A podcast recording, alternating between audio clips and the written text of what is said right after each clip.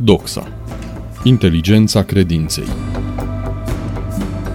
Actualitatea comentată de Radu Preda în dialog cu Ramona Mocean.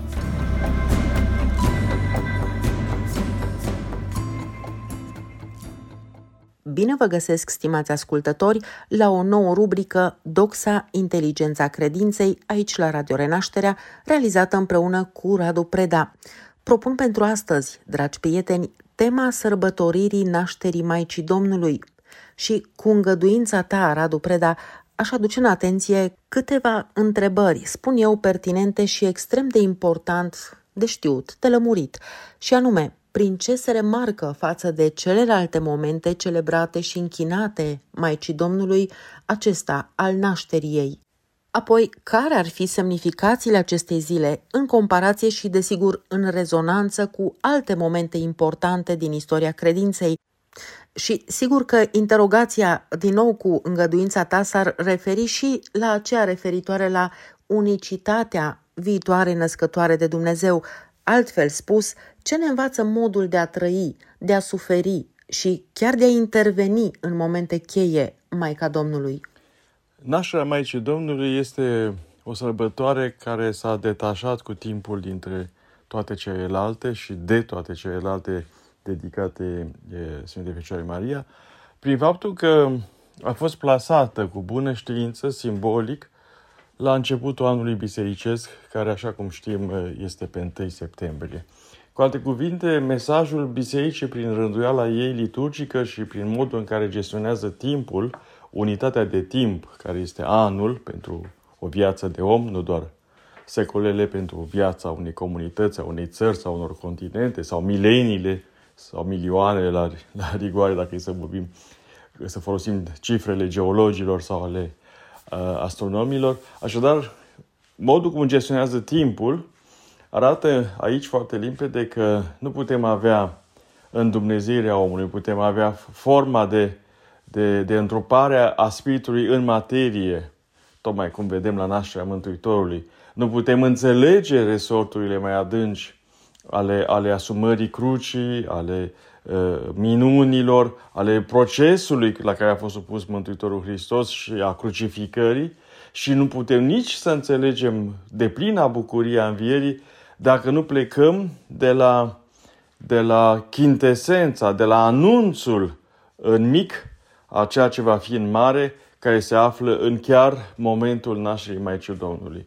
Pentru, pentru că ea reflectă practic tot ceea ce umanitatea atunci, ca și astăzi, de fapt, într-o formă evident diminuată, pentru că între timp știm despre ce este vorba, așadar ea condensează în sine nădejdea lumii și în același timp mirarea că această nădejde se împlinește. Cum știm foarte bine, ea a fost de mică Uh, dăruită templului ca un dar al unor părinți care aveau să o aibă de bucurie la bătrânețe. Deci, însăși nașterea ei este un moment uh, de minune. Dar aminte după aceea, la puțin timp, uh, uh, anunțul și în același timp uh, nașterea Mântuitorului, fără să fi cunoscut, uh, iată, bărbat.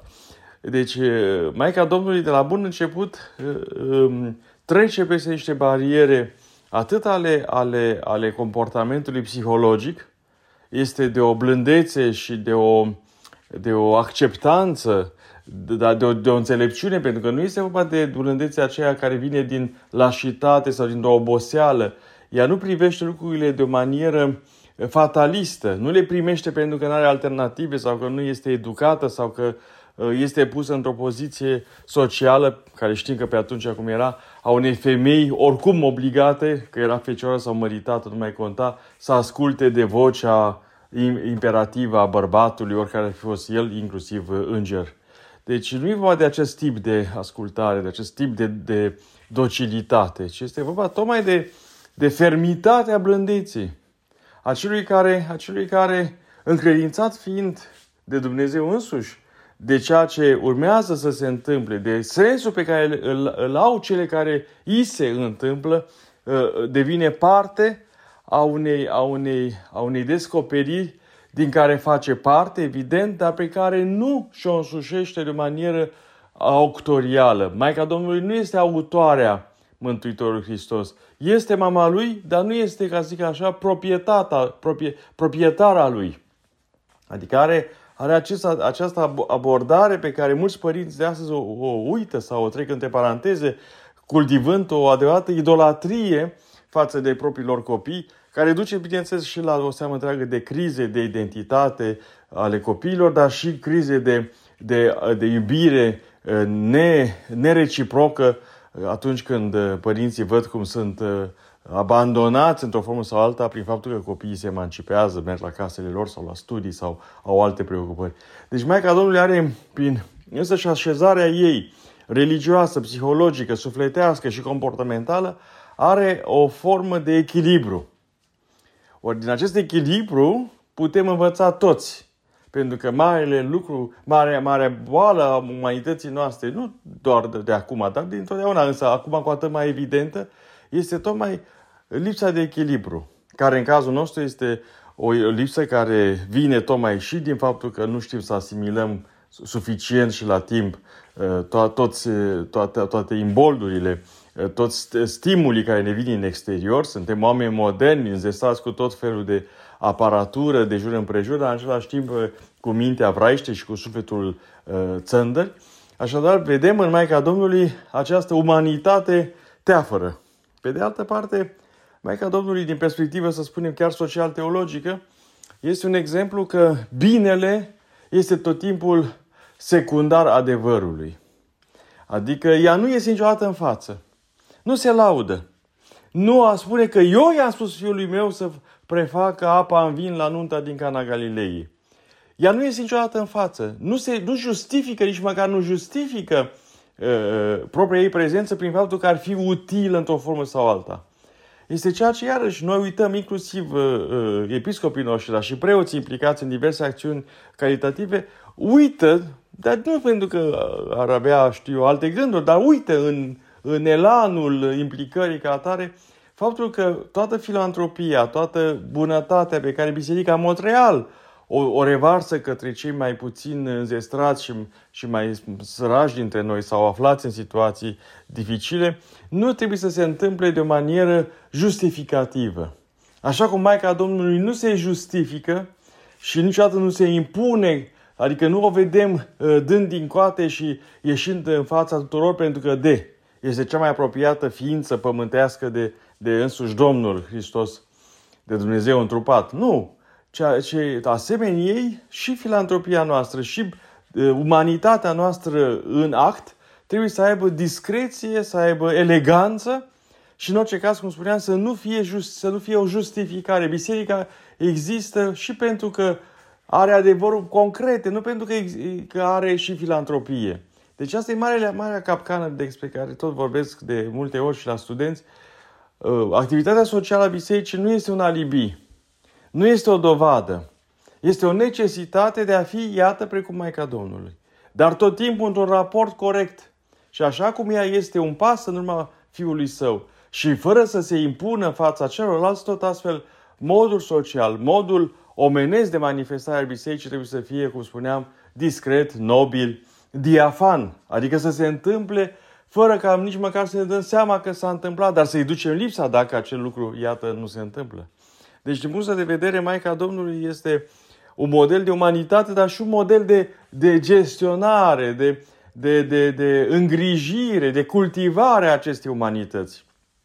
Motiv pentru care, nu întâmplător, Maica Domnului este icoana bisericii, este Matele Eclesie, este, este mama bisericii în sensul real, și este, este figura cu care se identifică în mod paradoxal, uh, dincolo de cea a propriului său fiu Dumnezeu, dar este figura dintre toate figurile spirituale ale, ale, ale creștinismului, este figura care se bucură, dacă vreți, de unanimitate absolută.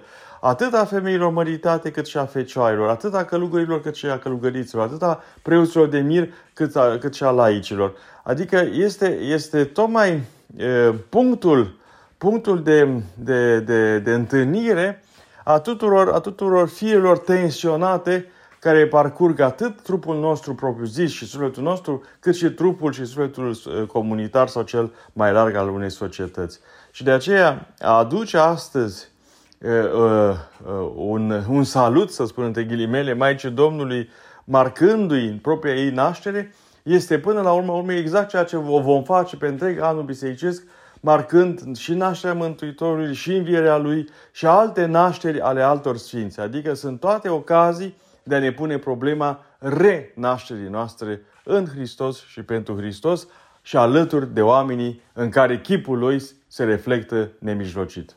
În concluzie, în bucuria marilor evenimente ce îi urmează, trebuie să plecăm cu aceea a minunii nașterii Maicii Domnului, model de fermitate a blândeții, de umanitate teafără, cum frumos ai descris-o, Radu Preda, Maica Domnului a înțeles foarte bine rolul ei, dar mai ales al fiului său, generând o aură a echilibrului inspirațional pentru toți.